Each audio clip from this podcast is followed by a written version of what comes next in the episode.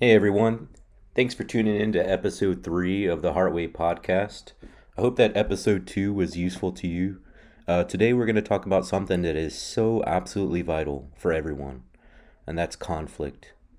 You know, conflict's inevitable. I'm a sinner, everyone else is a sinner.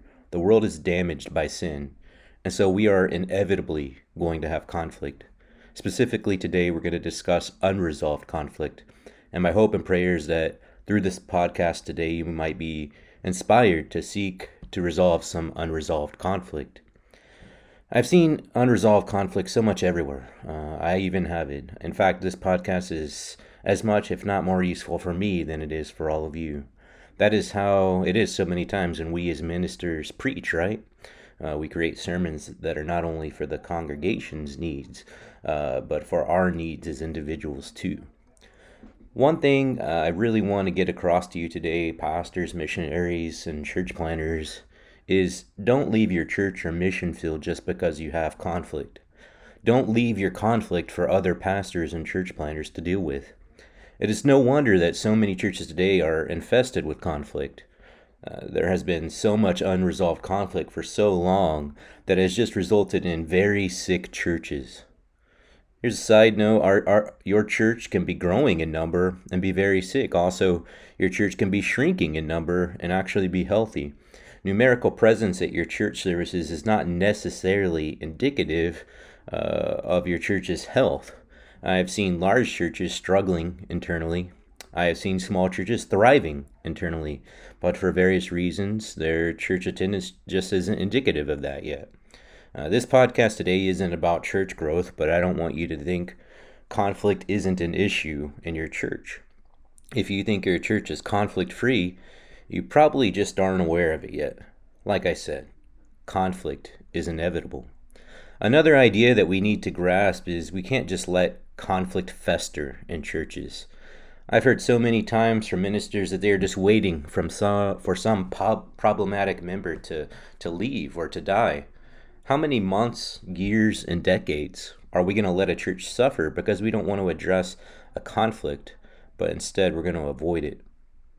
We might be afraid of splitting a church or causing more conflict, but how much else is affected by letting conflict continue unaddressed? Is that problematic member and what he can do better than dealing with him in a him or her in a scriptural manner? I, I think many times that it isn't. And it's oftentimes worse because you're letting Satan have his way in your church through there never being any opportunity for peace. Isn't that what we want in our churches as pastors, missionaries, and church planners? Peace? Today we're going to hear some of the ways to make peace in our church. We're going to look at how to address unresolved conflict. Or should we even address it or just overlook it? Because sometimes those conflicts aren't even worth addressing, but instead just forgiving and forgetting. The textbook for resolving conflict, other than the Bible, is a book that really filters out the relevant parts of the Bible for resolving conflict. It is a book that was required when I was at Texas Baptist Institute studying theology, when I was at Southwestern Baptist Theological Seminary studying biblical counseling, and was even recommended by an instructor in a secular mediation training that my wife Gabby was doing. It is the best book available for resolving conflicting conflicts, and it's the book that uh, that I'm going to recommend and, and talk about a lot today. And that book is The Peacemaker by Ken Sande. The book is outlined and summarized in four basic principles. Uh, number one, glorifying God. Number two, get the log out of your own eye. This is the most difficult step and oftentimes the most skipped over step, which in turn doesn't lead to the results you were hoping for in resolving a conflict. Number three, go and show your brother his fault. Make sure that you've adequately done step two before doing step three. Sometimes it is necessary to bring someone else in to help restore the conflict in a biblical manner. These people need to be and remain neutral.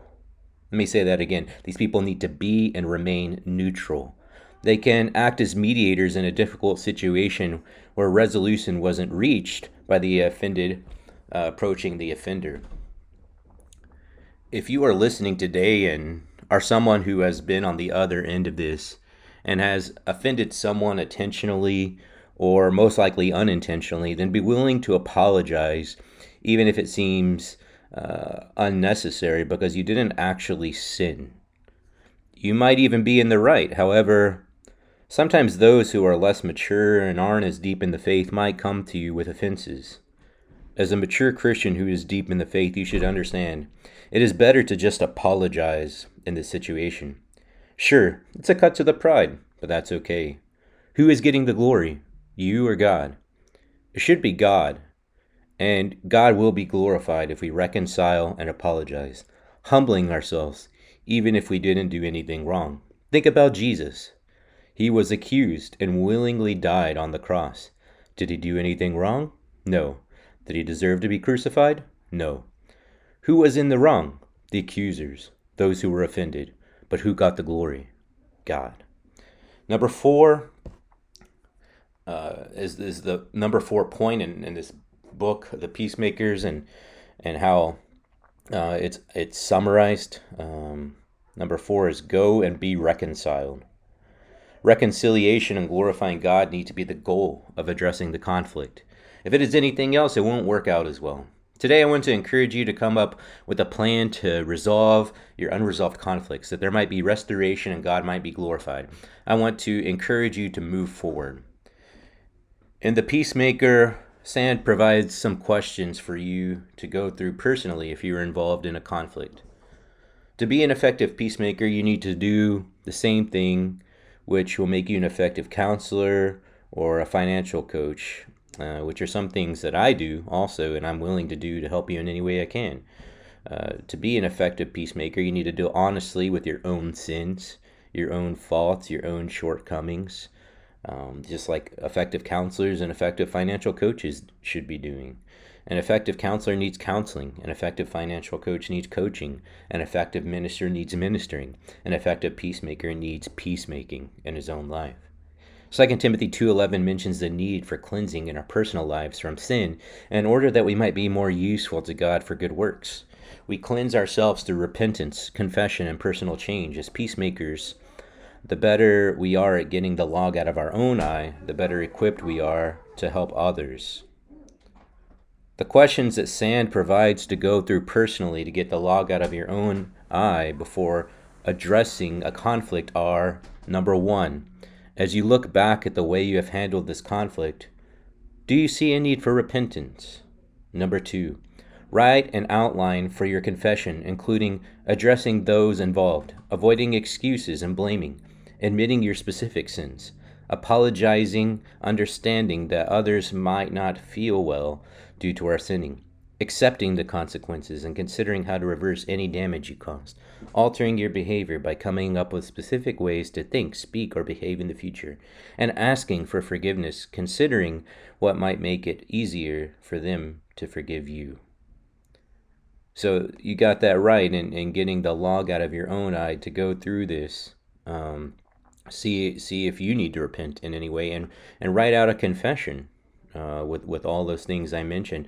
And number three, uh, what idols do you need to flee from? How can you do it? What character, quality, or promise of God can you focus on uh, to help you overcome these idols? And number four, pick one character quality you wish to develop. Think of steps you will take to practice this quality. If you're on the flip side of this and you know that someone has something against you, then take the initiative in seeking peace. That is right. Don't let it keep eating at you. Don't wait on the other person to address it first. That's right, you address it first. You may not have even done anything wrong in your own eyes, but you still have the responsibility to seek out peace. When you look at Matthew 5 23 through 24, you can see that it is your responsibility to go to those who have something against you this is necessary regardless of the legitimacy of their claims. You'll have a greater peace of mind if you have honestly faced the complaints that others have against you. Maybe they will point out some sins that you haven't even seen in yourself. Out of love for the one that is offended, we should initiate reconciliation. The reason being that we don't want it to eat at them and for them to fall away from God because we haven't initiated reconciliation.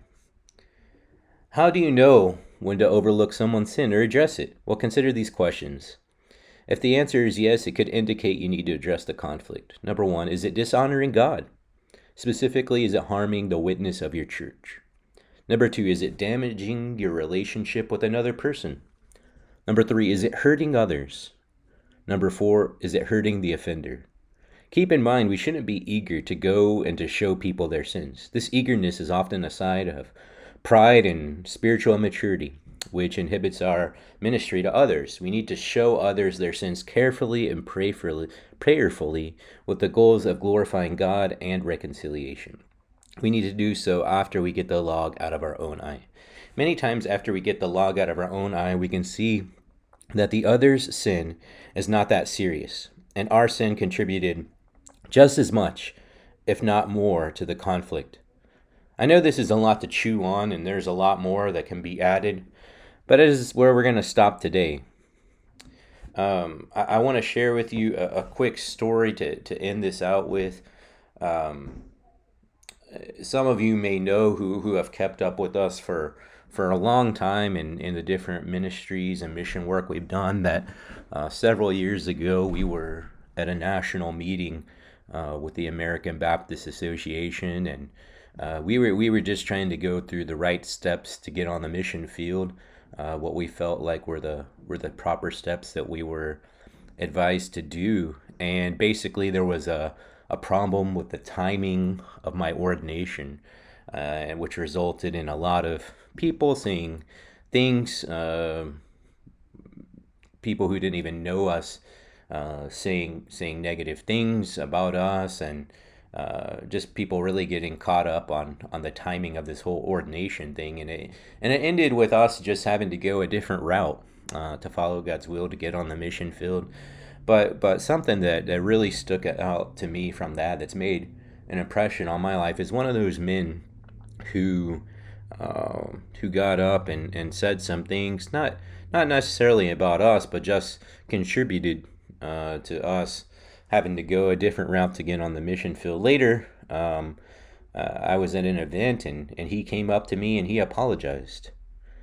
You know, I had nothing really particularly against this man. Um, I, I uh, I didn't have any harsh feelings specifically towards him. I had I had moved on, but I really respected uh, what he did. He apparently he had some um, internal feeling about what went down, and and he uh, he apologized, and I appreciate that. And today I, I respect him, and, and today we're good friends, um, and so um, I, I appreciate him for doing that. If he's listening today, he probably knows who he is.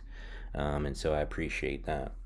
So I hope you've been inspired today to address some of the unresolved conflict in your life. I pray that God might be glorified and there might be reconciliation. Until next week, this has been Heartways Podcast, and we are here to help you with your issues at the source.